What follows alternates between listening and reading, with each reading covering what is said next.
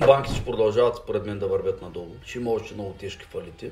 Това световен мащаб, извинявай. След това мащаб, да. Поне в западния свят, който ни познаваме. За мен нищо не е децентрализирано, но е напълно централизирано и там, защото там играят пък огромни спекуланти с огромни милиарди. С един пост в uh, Twitter на момента се обръща цената от днеска за утре, много нагоре или много надолу. Това за много голяма част от хората ще бъде голям катаклизъм и както обикновено се е случвало, бедния плаща сметката на богатия. Така ще стане и в този случай. Богатите станат по-богати, бедните станат по-бедни.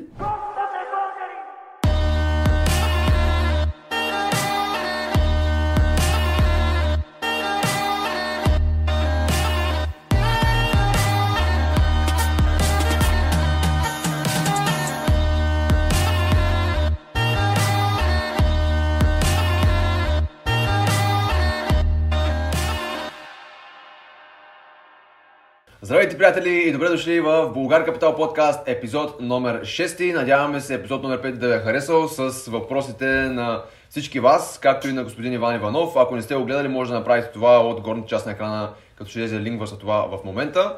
Преди да започнем, няма да ви казвам да се абонирате. Ако смятате, че нашето съдържание а, не ви помага, не се абонирайте, както казах веднъж, така ще продължаваме да казваме вече. И ако, приятели, този клип ви хареса, пък може да дадете едно харесване. Ние сме благодарни за това.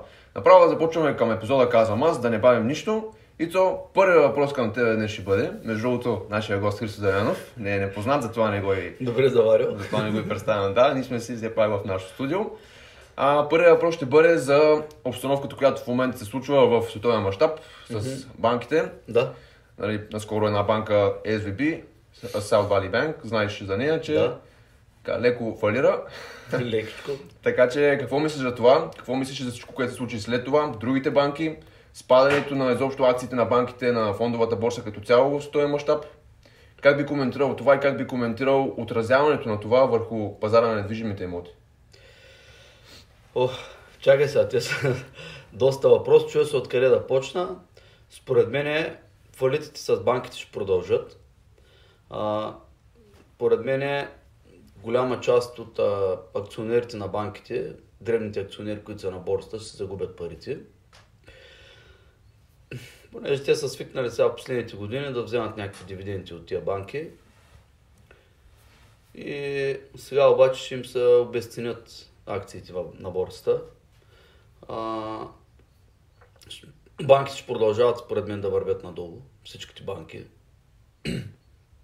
ще има още много тежки фалити. Това световен мащаб, извинявай? Световен мащаб, да. Световен мащаб абсолютно навсякъде. Поне в западния свят, който ни познаваме. Цяла Европа и Штатите, Канада, Австралия и така нататък. Източните банки не ги познавам толкова добре, но те са много свързани с западните банки, защото швейцарските банки, примерно, и световните големите банки – работят на международно ниво. Те не работят само в Европа и в Штатите, само в Запада. Работят и в изтока, работят и в Китай, работят и в най-различни други държави. Китай, просперитета на Китай започва след като влизат големите банки. Промишления капитал от другата страна, който е на производството в Китай, той се дължи на голяма част на финансовия капитал. И в момента се забелязва едно опит за надделяване на промишления капитал над финансовия капитал, именно този, който работи, да не бъде постоянно обиран от финансистите. Това нещо до известна степен трябва да се случи, защото западните банки постоянно през най-различни механизми обират обикновения човек, работещия, през инфлация, през а, а, лихви, постоянно. Те са навързани нещата. И работещия човек, промишления капитал се опитва да се отърве от теглото на финансовия капитал. Това нещо, не знам точно как ще се развие, докъде ще доведе и дали ще успеят да го направят. Но първото нещо, което те искат да направят, всички, всички хора, които са в, от страната на промишления капитал, се опитват да се отърват от долара, защото съм, с, тази система сама по себе си на едни постоянни заеми и невъзможност за изплащане на лихвата и нов заем за да изплати лихвата, тази система тя е много дълги години е съществувала по този начин. И тя не може да съществува без постоянен нов кредит и постоян, постоянна инфлация, обесценявания а, на активите. И, и обаче всичко спрямо долара. Не спрямо нещо, нали, както нали, е било по-рано спрямо златото. Не казвам, че златото е по-правилният вариант. Не съм сигурен кой е най-правилният вариант. Аз лично не мога да дам альтернатива. Не знам, за, но за бъдеще аз забелязвам в момента, че се опитват да се отърват от долара целият източен свят и голяма част дори от западните, западния свят, които са хората в, промишления, в промишлеността. А, банките, се върнем на самите банки, търговските банки, с увеличаването на ликвата от една страна, от друга страна, те са а, фиксирали някакви, някакви а, ликвени проценти. Паника има на пазара нали, сред а, хората, които са с депозити в банките. Те, те пък ще искат да си ги теглят парите най-вероятно от, от не, че, не, че има къде на друго място да ги сложат. Нали? Обежище сигурно ще е много трудно да намерят. Защото тези хора, които са с депозити, които не са ги въртяли парите под никаква форма, а са, просто са били на, на влог, без значение дали е на нулев или на положителен процент, дори на отрицателен, влоговете се увеличаваха, депозитите. Тези хора ще им бъде много, много трудно на тях, защото те виждат някаква нестабилност, ще искат да си изкарат парите от банките, къде ще ги сложите друг въпрос. Казваш, депозитите се увеличават, имаш предвид като количество или? Да, да, като количество повече пари. Хора... Да, mm-hmm. все повече ставаха парите в банките в последните години. Виждахме дори при отрицателни ликвени проценти. Имаш такива в някои държави. Да, и в България имаше и такси, които нали, ти си на минус от това, че си държиш парите там. Въпреки това, нали, неразбираемо за мен, но имаше не малко, не малко хора, които продължават да, да, да държат парици в банките и се увеличаваха на всичкото отгоре количествата. Банките като цяло, според мен, са много навързани в момента и са много зависими и много подвластни на регулациите, които, които са в, от централните банки. А, Както знаем, нали, банка се убива от една страна с вестник. Да, с една новина, че банката фалира. На другия ден има хиляди хора иска си изтеглят депозити. Банката няма как да ги даде тези депозити, защото тя банката ги е взела, парите ги е дала на друг назаем. А от друга страна тя е притискана, банките са притискани постоянно от някакви регулации, които регулации със сигурност работят срещу банката постоянно. Банката сама по себе си би трябвало постоянно да печели иначе. Тя взима едни пари на, на заем и ги дава на друг, и ги дава на, на друг на заем и печели от маржа. Такси, разни допълнителни и така нататък, нали, които увеличават маржа. Да, имат немалки административни разходи, самите банки, но погледнато генерално не би трябвало банката да може да фалира. Дори някой да си иска депозит, дори голяма част да си иска депозит, тя си има механизми, може допълнително да се финансира.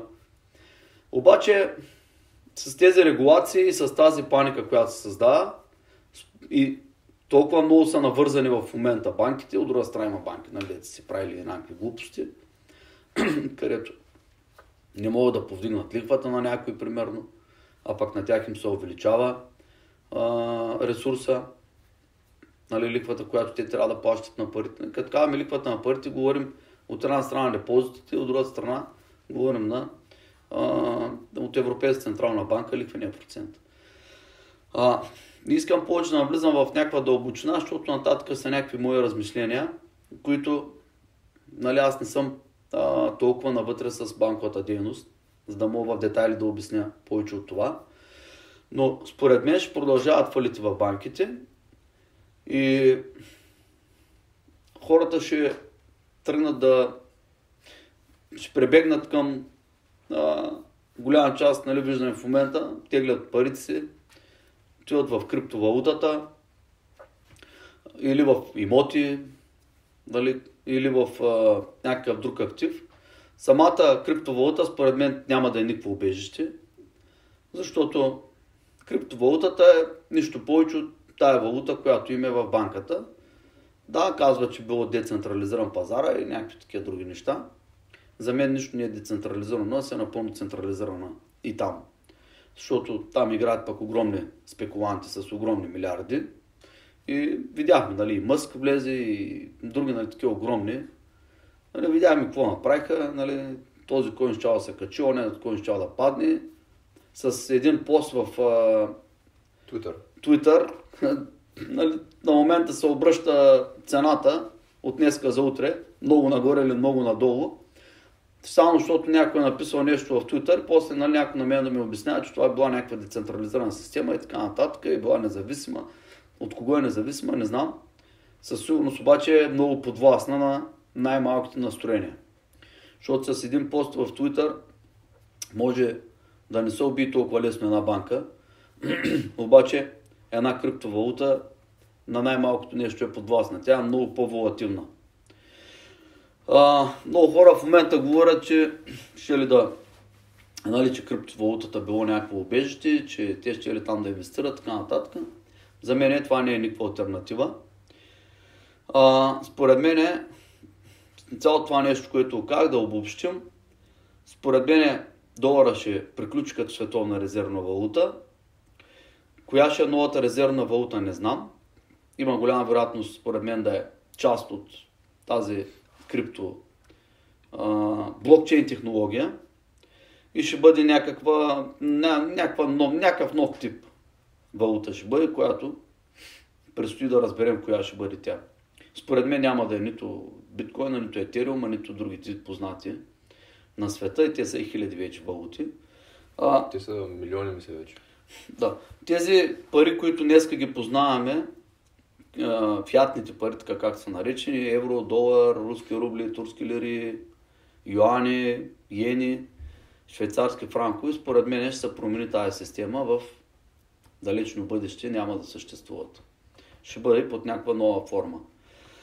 Това обаче на въпросите как се отрази в имотите, само да, само да кажа за, а, за това за много голяма част от хората ще бъде голям катаклизъм и както обикновено се е случвало, бедния плаща сметката на богатия.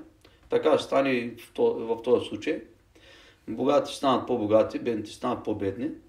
А целта този път най-вероятно ще бъде и средната класа. Как не казвам, че друг път не е било това целта. Най-вероятно, най-вероятно много пъти това е било целта, защото средната класа държат основния, основния капитал. Държат повече от богатите, държат и повече от повече от бедните. А, тук обаче средната класа нали, са хора, които са спечели под някаква форма и те малко повече знаят какво да правят парите. Малко повече разбират. Не казвам, че не са уязвими, не казвам, че няма да загубят. Да, ще загуби и средната класа големи, големи размери, ще загубят и бедните отново, богатите ще станат по-богати, защото те ги предизвикват тези неща. За мен всичко това е организирано, измислено преди време. Днеска предстои да видим какво се случи, което и аз не знам.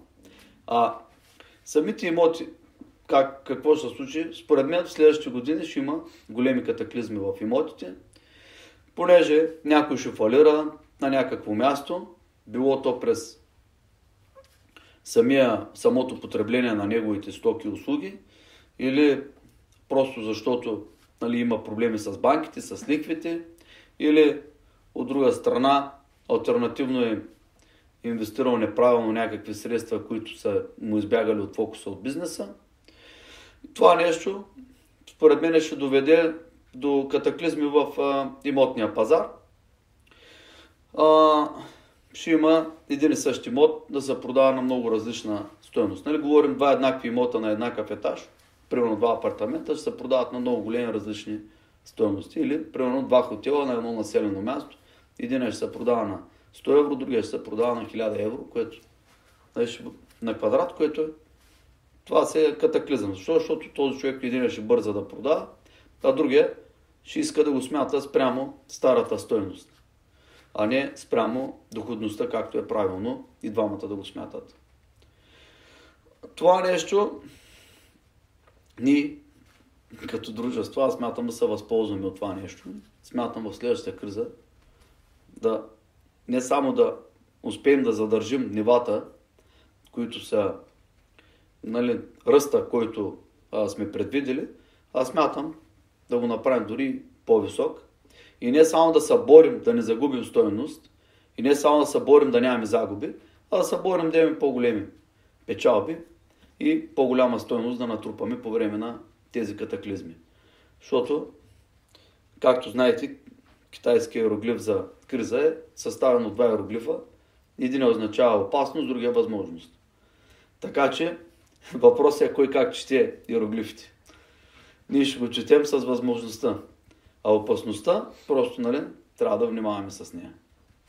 Хората, които обаче четат само първата, първия иероглиф, само опасност по време на криза, като чуят криза, нали, които четат само първия иероглиф, те със сигурност ще бъдат уязвими. Ако не смятат да се възползват, няма как. Много ще им е сложно. Каквото да направят. И злато да купуват, и някакъв актив да купят, който просто да се опита да се запази стоеността. Да, може би се запази стоеността, но нали, това не би следвало това да е целта. Когато ти си натрупал някакъв капитал, не би следвало целта ти да е как да се опази стоеността. Целта ти би, би трябвало да бъде как да увелича стоеността. Това е вече втория иероглиф – възможност. Вече да търсиш възможности. Да четеш втория иероглиф.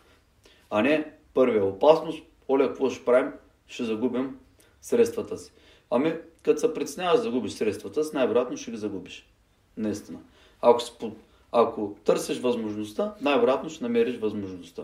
После някой ще каже, да, този човек е имал късмет. Не, не, не е имал никакъв късмет. Той е чул просто втория иероглиф само. Това не го знаех за иероглифите, между другото. Мисля, че много от нашите зрители не го знаеха, така че е интересен факт. Сега, преди да продължим напред към следващия въпрос, се върна малко назад на един от твоите отговори за банките. Ами да, то е много, много обща тема беше. Да, че не се предполага, че ще трябва да фалират, нали? Аз тук съм съгласен, но в същото време, а, освен, че те вземат ни пари и след това вземат ги примерно 2% и ги отдават с някакъв марш. Да. Пускат ги назаем на някакъв марш с по-голяма лихва съответно. Mm-hmm. Но тук как ще коментираш съответно и фракционния резерв, примерно? Или факта, че те вземат примерно една единица, а отпускат на кредит 10 единици. Ти не мога да го коментирам, защото не ги разбирам толкова нещата. Има моя теория, ама при положение, че не съм 100% сигурен, не искам да го коментирам. Няма да го коментираме на сега. Ми... По-хубаво да не го коментираме. Ще го оставим за някои от другите формати. Сега за гледал съм Цветан Василев, когато така наречения фалит, колко е фалит на КТБ вече, съвсем друг въпрос.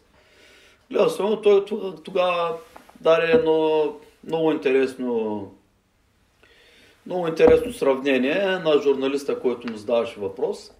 Той каза, вижте, ви може да проверите коя банка с какъв марш работи. И той каза, ние работим в България с най-висок марш. Привлечен капитал спрямо а, нали, отпуснат, отпуснатите Да, да. кредити. Вземаме най-ниско, отдаваме най-високо. Да. Да. Нещо такова. Вика, ние, той каза, ние работим с най-висок марш. Това може да се провери. Това означава, че тази банка печели най-много на единица привлечен капитал. На един лев привлечен капитал, примерно той печели да кажем най- най-много стотинки. Да, да. От всички останали нали, в България. В същото време с един вестник му убиха банката. И нали, хората се наредиха веднага да отидат да си, да си получат средствата. Така че нали, нещата са комплексни и е, трябва да се доста запознат човек като него да може да отговори на тези въпроси. На този въпрос в детайли. Или някой нали, по-задълбочен анализатор, който повече ги разбира. Аз не искам да навлизам. Знам на, надолу някакви неща, но не съм 100%. Че ще мога да отговоря адекватно на зрителите, който иска нали, да потърси информация. В случай аз не мога да коментирам в никакъв случай, но пък това ще го оставим за някои от нашите други формати за финансите, където мога да поканим въпросния господин. Добре, ето ти спомена на края на отговорите си, как Българ би постъпил като дружество, като фирма, mm-hmm. с тази криза, която предстои, нали, Да. потенциално. Да, да, да. Сега никой нищо не мога да каже в крайна сметка, но важното е, нали, ние освен, че търсим възможностите, някакви детайли, какво точно ще направим, Да. какво ще търсим, как да, ще да, действаме. Да. Разбирам те, да. Разбирам те, кой искаш да попиташ. Сега, първо, ние не сме врачки. Не можем да кажем точно какво ще правим днеска. Защото, когато има едни големи промени, ако ние сме врачки, нали, знаем точно какво ще се случи и точно какъв вид активи ние ще купуваме и точно как ще ги отдаваме, какво ще направим, колко разлики ще направим в капитализацията, каква доходност ще направим в него време. Нали? Това нещо, ние сме врачки, по-скоро да пускаме тото. Ще не е по... По-изгодно ще е. Да. Дали по-логически ще звучи добре, нали? Като знаеш точно какво правиш, пускай тото, нали? Като си брачка, знаеш числата.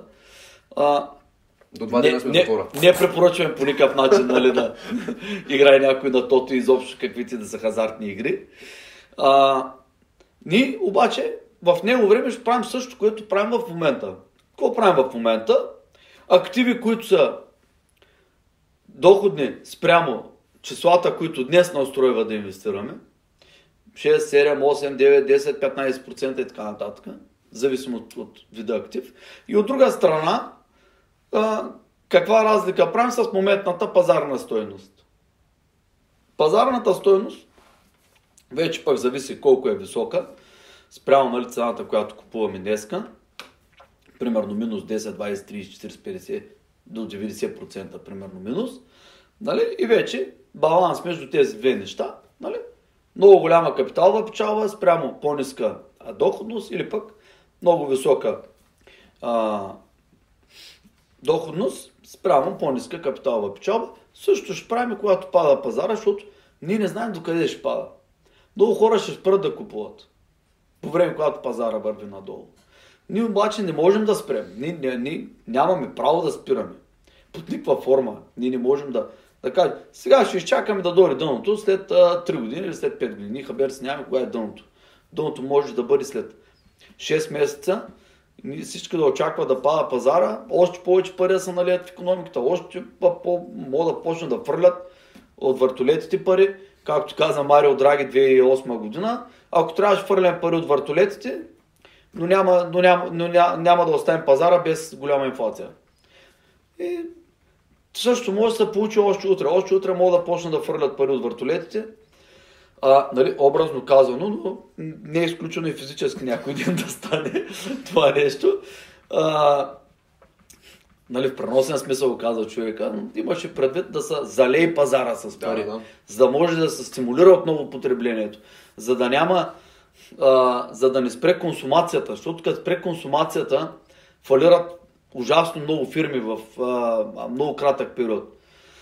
И което е напълно разбираемо. Нали? Когато всички затегнат коланите и кажат, о, идва криза, нали, ние трябва да, на- да намалим нашето потребление, а, нали, не трябва да харчим излишни пари, не трябва да ходим на театър, не трябва да, да си купуваме нови дънки, сега нали, мога да караме с 18 чифта, дето имаме в а, гардеробите. А, не трябва всичките кредитни карти да са не на нулата временно, нали, поне малко да ги оставим да спочинат, нали, малко да се понатрупат. Нали, което автоматично големи сектори, големи отрасли почват да, да, нали, да няма никакво потребление при тях, никакви обороти. Съответно, те са свикнали на тези обороти последните 2, 3, 5, 10 години, така са си настроили дружествата на базата на тези обороти, разходите. Както знаем, те винаги а, гонят а, прихода. И хората, които не работят с голям марш, веднага го усещат това нещо и веднага има проблеми, които се отразяват в много, много сегменти, защото те пък са много навързани. Нали, на този дори, който не му е спрял потреблението, нали, това са обикновено нещата, които са от първа необходимост. Дори това потребление да не е намаляло, той изпитва някакви проблеми с а, пазара, защото те много е навързано в момента всичко. Той ги взема от някъде тези неща, които да ги продава в крайна сметка. Да, много, много са навързани нещата и доставчиците му единия фалира, задлъжнява, не му изпълнява поръчките, Точно така. другия а, пък вече му дава по-висока цена, защото иска с по-висок марш да работи, защото вижда, че а, всички са фалирали и той ще фалира, ако, ако не, веднага не направи по-висок марш. И така нататък. Много са навързани нещата. Нали? В момента света е изключително навързан. Изток, запад, нали, говорим, Русия, че е отделена, арабския свят, а, Африка, не, почти нищо не отделя обаче. Ние сме изключително много свързани в момента един от друг. Абсолютно всички економики в света. Европейската нали, нашата економика, а, нали, като я погледнеш, тя е абсолютно зависима от всички други економики. Не само от щатите, от, финан, от финансите. Тя е зависима от производството в Китай, зависима от разни, суро, разни суровини, които идват от а, Русия, от а, Африка. И, и сме толкова много свързани в момента, че най-малкото нещо някъде, като се случи, веднага се отразява на всички държави. В крайна сметка доматите, които ги вземаме от магазина, не са български. Ами да, да, нашата економика, пък българската, колко е економика вече е съвсем друг въпрос, да, изключително много зависим от абсолютно всякакви държави в цял свят. Така, добре, преди да продължим с следващите въпроси, аз само ще взема папката тук с различни въпроси, които съм си подготвил, понеже понякога ги забравям. Да Добре. ги направим по този начин. Сега, ще си преминем обратно към нашата къщичка с недвижимите имоти. Ще си поговорим по-специализирано за имотите, както и за Българ Капитал и точно Добре. ще правим в тези времена. Но преди това само да те питам в генерално погледнато, според теб, кои бизнеси могат да бъдат сметнати като устойчиви в такива времена, които вече описахме? Нов световен ред, криза потенциално, така нататък. Ми, бизнеси, които имат полезност. Това, което, това, което носи полезна, полез- полезност на хората. Обучение в финансите, първо на хората, защото ще им бъде необходимо това в, в а, дългосрочен план. Обучение в производството. Неща, които от една страна са обучения за, за новите неща, които ще предстоят и които са в момента вече промените. А, другите бизнеси са тези, които носят някаква стоеност на хората. Бизнеси, които нямат никаква добавена стоеност за човечеството като цяло, служителите, хората, които могат да се доберат и вече глобално ниво, който може нали, да направи бизнес, това са най-устойчивите. Всеки човек трябва да се задава въпроса, когато трябва да прави някакъв бизнес, какво той ще промени в дългосрочен план за, за себе си, за близките си, за хората, които се доберат до неговия бизнес и вече на глобално ниво, ако е възможно, нали, и това нещо да го направи. Защото нали, това вече е най-сложното нещо. Да промениш света. Както много хора искат да го променят света. Но това ще бъдат, това ще бъдат успешните бизнес модели. Това, което носи дългосрочна полезна стоеност. Следствие на това би ли казал, че тази потенциална криза би била нещото, което ще разкрие измамниците, което ще прекрати техните... Ами то винаги така е било. Винаги, винаги е било, когато намалее водата, се вижда кой плува без гащи. И отново сега ще намалее водата и отново ще отпаднат много хора от, от бизнесите, защото те дори да са влязли в бизнес, който на пръв поглед трябва да носи полезност на хората, те са влязли с някаква цел лична облага, примерно, или някаква така, някакви други а, цели и просто тези хора ще отпаднат. Ако човек не разсъждава как той да помага, няма как няма как той да съществува дълго време. Да, ще съществува определено време, ще успее да измами хората под някаква форма, но до там ще бъде.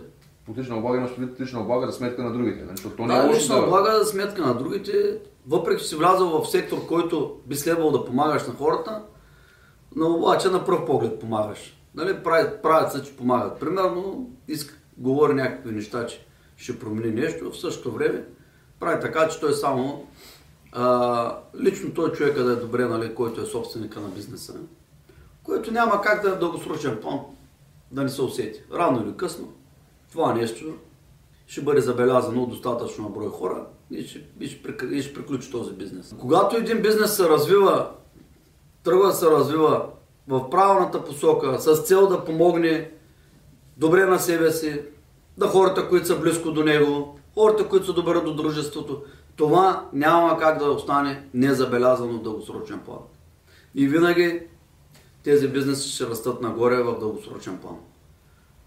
Конкурентно предимство и някаква добавена стойност. Да, е той дори да влезе в много конкурентен сегмент, когато е с а, целта му е на бизнесмена, целта му е да помага на обществото, това няма как да остане незабелязано в дългосрочен план. Да, първата една, две, три години може хората да си кажат, нали, не е вярно, не е вярно, не е вярно, дългосрочен план то се вижда. Че това е бизнес, който помага на много хора. И все повече на хора, все повече, не, на все повече хора почва да помага. Разбрах. Значи максимално добавена стойност, приятели, ако случайно те стартирате бизнес в тези времена. Което, на кого тебе... съм полезен? Трябва да зададем въпроса. Кое според теб е окей ли е човек да започне бизнес в тези времена или Абсолютно. Как? Вчера. Вчера трябва да започне. Вчера е трябва да започне, да, а не да се чуди. Да. Има много хора, които имат много хубави идеи, а, обаче се чуят кой ще им оцени идеята във времето, няма да имат пазар, много е ниска цената на конкурентите. Това обаче, а, това е една вътрешна тяхна задръжка и вътрешна тяхна спирачка, сами се правят на себе си. Излишно. Когато ти започваш с, так, с добра, а, каузата ти самата е добра, целта ти, целта ти е добра, дългосрочен план ще си даде плодовете, рано или късно всичко, всичко ще се подреди точно по начина, по който той си го е представил в началото. Ако си представя в началото как е фалирал, ще фалира. нали? Както каза Наполеон Хил, ако мислиш, че нещо можеш и ако нещо не мо... мислиш, че нещо не можеш, прав си. Да, точно така. Тоест трябва да манифестираме това, което искаме да случва, нали така? Точно така. Да го визуализираме постоянно и да работим точно по плана, който сме се създали първоначално. Без да се променяме от външните ограничения, които ни създава матрицата. Тя винаги ще ни подава на нас някакви излишни ограничения. А, видиш ли, в този бизнес а, няма развитие, не може да се променят нещата, щял да върви а, винаги надолу. Да, всеки един сегмент, който върви надолу, определени фирми вървят нагоре.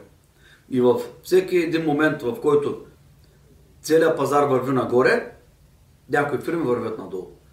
Така че ние трябва да го имаме това предвид. А не генерално да разсъждаваме спрямо ограниченията на матрицата, които тя не, тя не дава. Да, днеска мога да отвориш банка и да, и да върви нагоре тая банка. Не, не, няма да е проблем това нещо. Ако ти работиш с тези цели. Да. Спомена два пъти матрицата. Да. Обещаваш да направим епизод за пред нашите зрители, да направим един епизод за матрицата. Обещавам, това, кое знае. Ама не казвам, да, да кажа предварително, че не казвам, че ще отговоря на въпроса какво е матрицата. всеки трябва да отговори Само детайли, всеки сам трябва да се отговори на себе си. Абсолютно. А за Наполеон Хил, задължително трябва да прочетете книгите му приятели, да натлетиш дявола, както и мисии за богатяване. Аз като прочетох мисии за богатяване преди мисля, че две години още според се едно лище по това. Ти, ти ги четеш на английски да прецакаш дявола на български. А, да, да. Аз го казах да измамаш ли? Да, да надхитриш. Да надхитриш. Да, значи точно така. А, аз още преди две години прочетох, още спъса си едно лище с моите цели, тъй като там го пишеше в самата книга. Пишеш си целите на лище и всяка вечер си ги четеш, всяка сутрин си ги слагаш в фотографията. Да, точно Всеки така. Аз съм го правил на мисли за богатя и мозъчният ръст. Там е описано как се прави, да. който иска да прочете. А, тук не на празно в момента, където се намираме в а, студиото, не на има малки прозорци, защото да може да се притъмнява. Когато се притъмни, там вътре даже е описано как Томас Едисън е разсъждавал на, на притъмнено. Свалял е с едно копче шторите си, между другото преди 120 години ги е свалял с копче шторите си, за да може още повече да се притъмни и да може той да почне да визуализира нещата. Както знаете, той има над 100 патента. Томас Едисън има и Сега, да не казваме, че асистента му е един българин. Той е малко противоречива личност, Томас Едисън. А, сега, и той, и Хенри Форд, и Карнеги, нали, всички тези личности, които са на него време големите индустриалци, хората, които са променили света и голяма част Америка до, днес, до ден днешен е следствие на техните действия по него време. А, те си имат и големи минуси, напълно съм съгласен с тебе, с много от нещата не сме съгласни, но, но съгласни, несъгласни, който с каквото не е съгласен, може да пробва да, да го промени в глобален мащаб, защото те колкото и да са а, положителни от една страна, отрицателни от друга страна, за добро или за лошо, това е положението в момента. И който не е съгласен с а, нещата, които те са а, направили ня... в негативния аспект според него, ето, отдава му са възможност той да го промени. Всеки ден, нов ден, нова възможност. Абсолютно. Абсолютно. Добре, и обръщаме се към нашата си къщичка. Добре. Във връзка с тази, айде спра да го казвам, потенциална криза, с това, което предстои, независимо какво е то, няма никакво значение. Какъв тип апартаменти ще купува Българ Капитал? По време на това, което ще се случи. Ще бъдат малки апартаменти, големи апартаменти, клас А, клас Б, клас С. И между другото, само да уточним за хората какво е. Какви са класовете и какво Тук ако можем ние в тази криза да се възползваме, да минем в Б клас, Б, Б плюс до А клас, ако стигнем, ще е много добре за нас. По принцип, ние в а, последните години сме купували С клас. С клас, първо, състоянието на имота, вътре, апартамента, самия апартамент, състоянието на сградата, стара, нова сграда, нали? Не говорим, че се улищила мазилката на 10 годишна сграда, нали? Това си е нова хубава сграда, която мазилката може да се наново да се направи мазилка и, и се отново класа. А, говорим просто стара сграда. Стара сграда, която е строена преди 30, 40, 50, 60 години така. Това е. И вече зоната. Третото нещо, по което се а, прави критерия е зоната, къде се намира, в какъв квартал. Само да уточним, преди да продължим, нали, ще кажеш, между другото, кажи първо какъв, какъв клас район купуваме. А, Б, С, Д. Ами в момента купуваме Б, Б минус, С по някой път, но в тая възможност, която се задава, ще е хубаво да може да преминем в малко по-висок клас. Добре, а само да уточним, клас А е най-високия клас, Клас А е най-високия клас, да. а Д е най-низкия съответно. А, Д. да, дет вече са умрели. Да, те нали, дет от английски, Д. Тя в много неща, нали, като се прави такава грейдинг система, а, нали, клас, класове, разделяне на класове, дето вече е приключило. Циганска зона, приключила а, сграда, апартамента е тотал щета, Да. от всякъде те. Тоест, според тебе, по време на това, което се задава, най-устойчивите имоти ще бъдат от Б до А, по-високите класове, така? По принцип, винаги най-устойчивите имоти ще бъдат тези, които работят в най-низкия сегмент на найемите. А ти ако можеш да имаш по-нови, по-хубави сгради, по-хубави апартаменти, в по-хубави зони и на тебе да ти е изгодно да работиш в ниския найем, това е най-доброто нещо, което мога да направиш. Защото ако ти преминеш в високия сегмент, А клас имоти да купуваш, в най-престижните квартали на градовете, в а, а, на хубави сгради, хубави имоти, луксозно направени. Ако ти работиш в високия, в високия найем, там възможността, риска е много висок. Възможността от падане на найема, в, особено в времена на такива турбуленции, Абсолютно да. това ще е най-опасното нещо, което мога да направиш. Но пък когато има добра сделка за Да, А клас, точно не мога да така. изпуснеш, не трябва да изпускаш никога. Абсолютно. Когато имаш хубави имоти на, в хубава зона и, и те устройва по-нисък найем, да работиш в по-ниския сегмент, това е най-доброто нещо. Аз бях, т.е. ти И не... ние ще се опитаме това да направим. Да, т.е. твое твърдение не е, че просто А и Б са най-устойчивите, твое твърдение е просто, че когато има добра възможност, то да не ги вземем тях. Абсолютно. Там, там възможността за капиталов растеж е най-голям. Защото във времето, когато цените започнат да се връщат, ти, ти ще направиш огромен скок в, в капиталовия растеж. Защото ще купиш имоти, които са А клас на цената на С клас, ще ги отдаваш на нисък найем. В един момент обаче пазара като върви нагоре, новото строителство ще се върне, ще върне с на най-висок, най-висок скок ще направи. Казваш, когато найемите се върнат. Когато... И найемите и стоеността на имотите, когато тръгнат нагоре, Да. ти ще направиш най-висок скок. Да, но някои в момента зрители гледат и си казват, той откъде е толкова сигурен, че казва когато, а не ако. Защо си толкова сигурен, че ще се върна? Ами, тя инфлацията в дългосрочен план ще се каже думата. Това, че днеска а, инфлацията, примерно спрямо стоеността на имотите ще се размина, инфлацията ще върви нагоре, а стоеността на имотите ще върви надолу, примерно. Не казвам, че вървят надолу. Казвам, че е много вероятно, има много голяма възможност, вероятност. А, това не означава, че рано или късно инфлацията няма да бъде обрана. Защото, както виждаме, последните няколко години апартаментите на моменти, недвижимите имоти като цяло, изпреварваха инфлацията даже. Нали, те винаги двете линии ще се пресичат някъде. Но коя, в кой момент ще върви нагоре и коя надолу вече, това е много сложно да се предвиди оттам. И когато един човек иска да, а, да се възползва от инфлацията, трябва хоризонта му да е много дълъг. Не може да ти е една, две, три години и да кажеш, сега ще има голяма инфлация, рязко ще се дигнат цените на имотите. Това не е сигурно. Може цените на имотите да вървят надолу, инфлацията нагоре. Но рано или късно се пресекат някъде. Така че в дългосрочен план се прави хората, но, в краткосрочен план е по-скоро спекулация. Решението на това е да купуваме спрямо това, което ни е изгодно купуваме днес. днес това, което ни е изгодно, Да. с дълъг хоризонт. 30-50 години да ги даваме под найем тия имоти. А не следващите 2-3 години какво ще да стане. Какво ще да стане? Какво ще да стане, ние ще се възползваме. Ако вървят нагоре, ще рефинансираме. Ако вървят надолу, ще купуваме максимално много. На килограм. На килограм. Да, Добре, а освен тези апартаменти, към нещо друго ще се насочи ли Българ Капитал? Само апартаменти ще продължаваме да купуваме или някакви други имоти също привличат нашето Сега, внимание? понеже ние купуваме в момента имоти, които а, искаме бърза доходност, както сме обяснявали в предните предавания, сега в, в този момент не е изключено да почнем да купуваме имоти, които са с а, висока доходност и висока капиталова печалба, друг тип имоти. Магазини, складове, всякакъв тип търговски, комерциални имоти. А, също така ще започнем да купуваме и гори. Гори? Гори. Ще ги правим тези гори?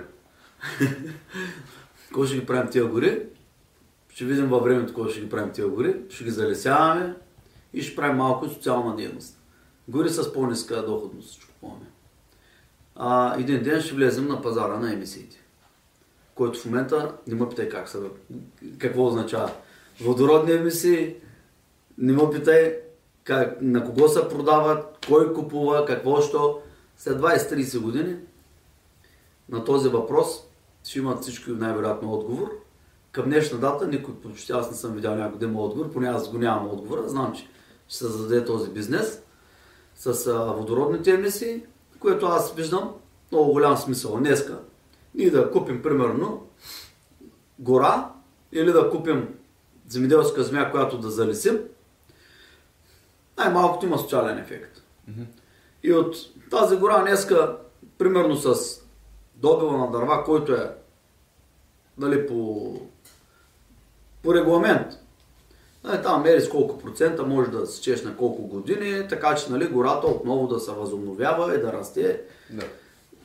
Нали, не съм експерт в, а, в това нещо. Има си някаква доходност гората към днешна дата и ще започнем много малък процент от а, капитала, новите инвестиции, да инвестираме в такъв тип имоти, защото първо, това си е земя, второ, гората си е гора, има със сигурност много полезни а, свойства гората, сега няма нужда да обяснявам на уважаемите зрители, че това е полезно за природата, като цяло нали, за всички птици, там всякакъв вид животни. Хабитат, да, дава един хабитат за тях, а пък и за нас създава една по-приятна обстановка за живот. Абсолютно да, има си много плюсове, има си социален, социален ефект.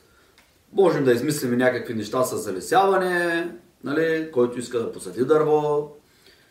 Това, че ние в дългосрочен план ще продаваме емисии, днеска пък някой иска да засади едно дърво, иска да даде примерно няколко лева там, да с някой друг да го засади, защото той не може да излезе от офиса, не знае откъде да купи дървото и така нататък, нали, по различни причини. Можем нали, това нещо да го превърнем от една страна в социална дейност, от друга страна в дългосрочен план Българ Капитал да се възползва от бизнеса с емисиите един ден. Кога ще стане, как ще стане, нали, някой ще му опонира, най-вероятно. Но който има познания, може да напише отдолу в коментарите. Ще ни е много интересно да се свържим, да разберем какво представлява този бизнес с водородните емисии, защото ние хабер си нямаме от това нещо.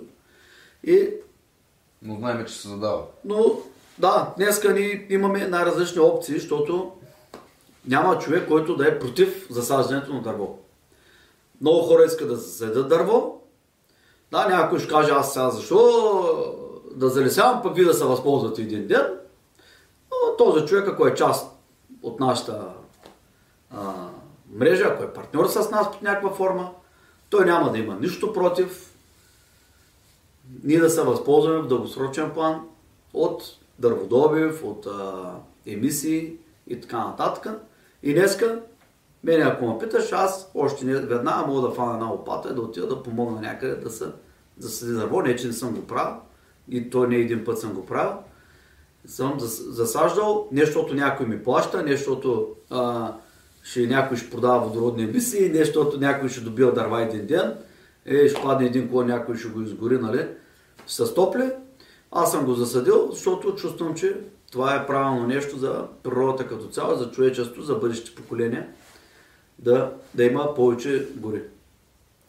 Така че, освен всички имоти, които ще купуваме с висока доходност, ще купуваме малко такива с ниска доходност и по-скоро гори. Главно с социален ефект за сега. Да, не толкова економически. Няма, нали, защото днеска няма такава економическа логика, не можеш да ги ипотекираш, не можеш да...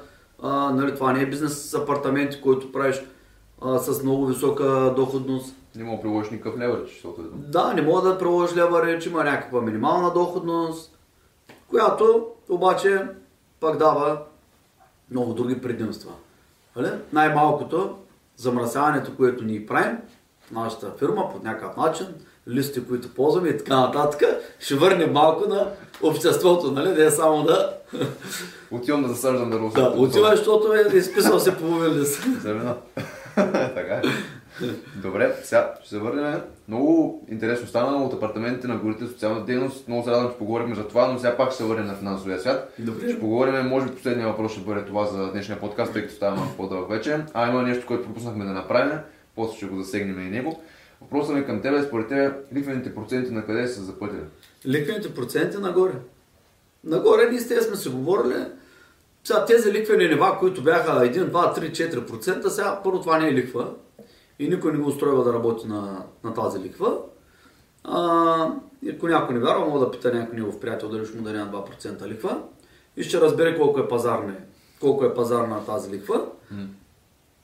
Така че ликвените нива напълно е вероятно да се станат такива, каквито според мен би трябвало да бъдат 5, 10, 15%. Там трябва да се движи лихвата. Тя е лихва от 1-2%, сега първо за мен това не е никаква лихва, това си е чист подарък. Лихвените нива, според мен, ще вървят нагоре. Край на безплатния капитал. Еми, всяко нещо трябва да има начало и край. Така е. Добре, добре, Ицо, благодаря ти много за отговорите на тези въпроси. Сега да продължим към следващия сегмент от този подкаст, който ще бъде финалния. Да обясним на нашите драги зрители какво сме направили от снимането на предния подкаст. О, това нещо трябваше в начало да го направим. Трябваше, малко забравихме, затова ми трябваше и листа. Малко забравихме, да. Накрая сети да си взема листа. Да, значи в този епизод ще е накрая. Точно така, да. Добре. Сега, какво сме направили последните дни? Значи тук говорим период колко? 10 на дена. А, 10 на дена договорихме един имот, един апартамент в Испания. Мисля, че още един договорихме през това време. А, финализираме една продажба Продадахме един апартамент, дето бяхме го, а, бяха ни го капарали преди 4 месеца. Испания това. Да, който от... А, а, надявам се да е последния, който сме продали. И, и за напреде. А, нали, освен ако не дойде някой да плаща тройно. Тогава ще продавам. Когато не са купува с пари, са купува с много пари. Да, нали точно така. А, какво направихме в България? Тук оглеждаме няколко, няколко имота, извършихме няколко огледа в това време. Купили сме 10 на апартамента в а, Велико Търново, а, които са си в нашите сгради, сега ги изкупуваме. Десетина сме купили за тия две седмици, както не сме снимали. Да. А, какво друго, какво друго направихме? А, върнахме няколко кредита. Погасихме един а, голям, голям кредит с висока лихва. Погасихме няколко малки кредити на физически лица. Сега не се сещам колко, но между 2 и 5. А, какво друго направихме? Това го правим във връзка с целта, която бяхме споменали в четвъртия епизод, че опитваме в момента да увеличим паричния поток. Точно така, да, да. Цел паричния поток. Да. А, в Испания трябваше да погасим един кредит, обаче не го погасихме. Следващата седмица, на следващия подкаст трябва да се похвалям, че сме го погасили. Той изтича другата, другия, другата година и е с много висока вноска, макар че е с много ниска ликва, около 2% му е ликвата, нещо такова. С а, много висока вноска обаче спрямо главницата и не ни е изгоден този кредит. Въпреки, че имаме и други кредити, които са на много по-високи лихви, този, този специално трябва да се погаси на момента. Защото за паричния поток, когато гледаме, нали, трябва да гледаме и а, не само колко лихва плащаме по дадените кредити да погасяме тези с високите лихви, защото той с високата лихва може да е дългосрочен и да не натовари днеска, да не натовари паричния поток. Когато работиш за паричен поток, трябва да гледаш коефициента а, вноска спрямо остатък по главница. А не ликвения процент. Ликвения процент е ликвен процент. Така. Да. Това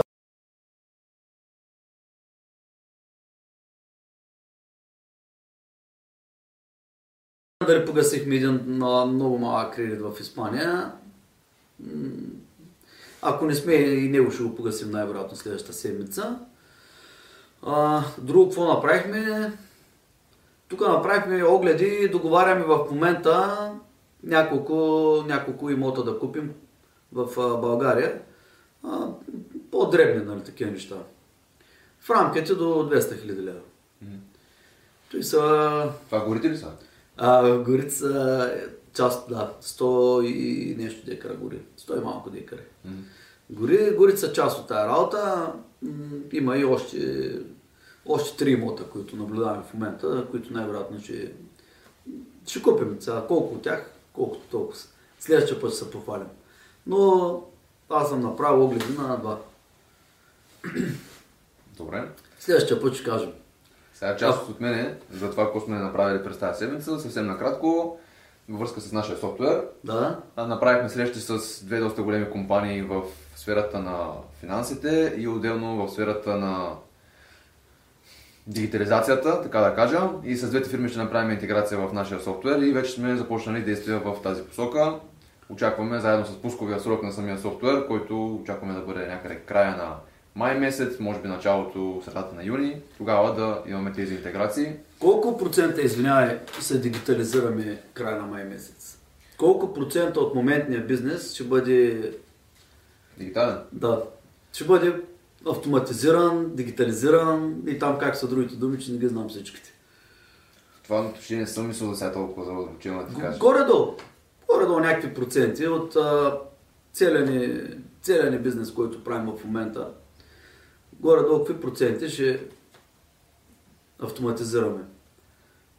Спрямо това, което правим днес, съвсем така широк диапазон ще Да. дам от 35 до 60%. Уу, браво. Това хеш не е малко. Широк диапазон, понеже не съм го разсъждавал. Средно но- 40-50% Абсолютно, това да. си е много сериозен напредък. Поне за мен, като човек, който е офлайн, който Който е в много, трудно, се справя с тези Да. автоматизации, дигитализации, изобщо нали, всички новости. При мен малко по-малко влизат. Ами с това ще улесним първо инвеститори, второ нашите служители, нас самите включително и отделно наемателите. ни. Така че това ще е голяма стъпка към нещо много по-добро. Ние ако успеем 40-50% павка, направо не знам банкета какво ще правим. А, тук е момента да кажа на всички наши партньори, всички наши акционери, всички наши партньори под някаква форма, че партията на Българ Капитал тази година ще бъде на 24 юни в град Пловдив, а вече допълнително всеки ще, поръча, ще получи покана и известие, който не получи, може да не, може да, а, следващия подкаст ще кажем къде да се свържи. Да. Да. Сигурно е, че е в повече. Да не задръсте сега някои от имейлите. Да, да, да. Не дей, че аз ги поемам. Сигурно е, че е в Пловдив, сега ще капарираме през седмицата. Ага. И сега адреси, имена, не знам нищо подробности. Знам само, че ще, ще бъдем на закрито в зала и там ще направим годишното събиране на Българ Капитал. Значи, приятели, ако искате около юни месец да се съберете с много готини хора в сферата на финансите, инвестициите, бизнесите, Почнете да работите от днеска с нас. направо почвайте. Станете ни доставчик, партньор